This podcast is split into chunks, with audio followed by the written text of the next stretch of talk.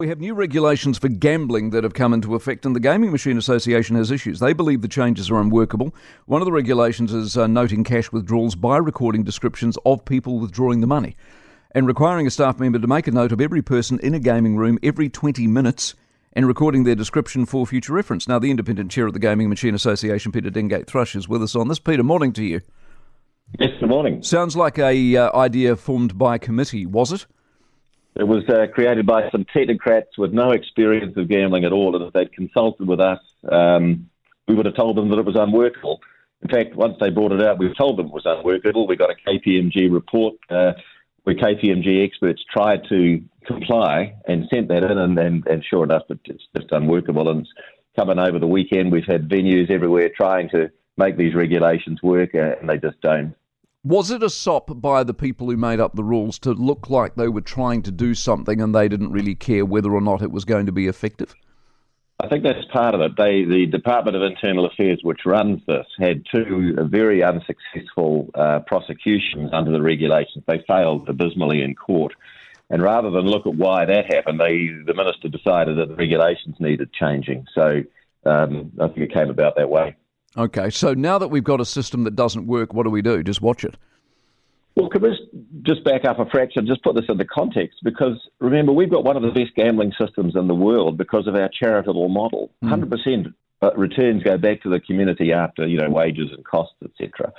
And one of the consequences of that is there's no association in New Zealand uh, between gambling and organised crime, which is something that happens everywhere else. We just don't have it. And we've got the lowest rate of problem gambling in the OECD. Our rate of problem gambling is one fifth of the rate in Australia, for example. So, um, you know, we've got a problem gambling rate of 0.2% of the population. So, what this does is treat, tries to treat every single person who walks into a gaming room uh, as if they're a problem gambler. And the staff have to monitor their behaviour and make records of everything that they do three times an hour. Um, somebody did some calculations. It looks like. Um, when you do this every 20 minutes, three times an hour, 20 people, three times, it's 14 hours a day, 720 recordings per day, a quarter of a million records a year for each venue. There's about over, there's about 1,100 or 1,200 venues. You're talking literally millions of hours of wasted time, which is stopping the staff from doing their job, which is to actually record incidents of problem gambling. So this is actually stopping them from doing their job. Yeah, exactly. I'm glad you gave that number of 0.2. I was going to give you 2%. I thought it was 2%. So it's 0.2% because all the people I was talking about press releases a moment ago, all the people who around gambling who put out press releases paint this picture in this country that we've got dreadful, dreadful trouble. 0.2% is, I feel bad for the 0.2%, but that's not dreadful trouble, is it? Well, I think that's the point. It's a terrible consequence for those that it happens to. It's a bit like a shark attack. You know, not many people get attacked by sharks, but when it happens, it's it's pretty horrific. And we are concerned about that. And we have spent hundred, we spend millions of my members spend millions a year in training and building systems, using technology, etc. We're not a, we're not opposed to good regulation to try and prevent problem gambling. Mm. But yes, it does have to be kept in context that treating 100% of the population uh, for a problem that only affects 0.2% of them is slightly crazy. Exactly. Do remember, Peter, appreciate your time very much. Peter Dengate Thrush, who is the independent chair of the Gaming uh, Machine Association. Do remember next time you hear on the news about the troubles of gambling and the woe and the worry around gambling in this country. And I'm not, I'm not, I'm not pro gambling, I don't gamble at all.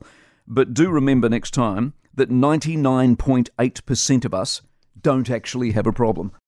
For more from the Mike Hosking Breakfast, listen live to News Talk ZB from 6 a.m. weekdays or follow the podcast on iHeartRadio.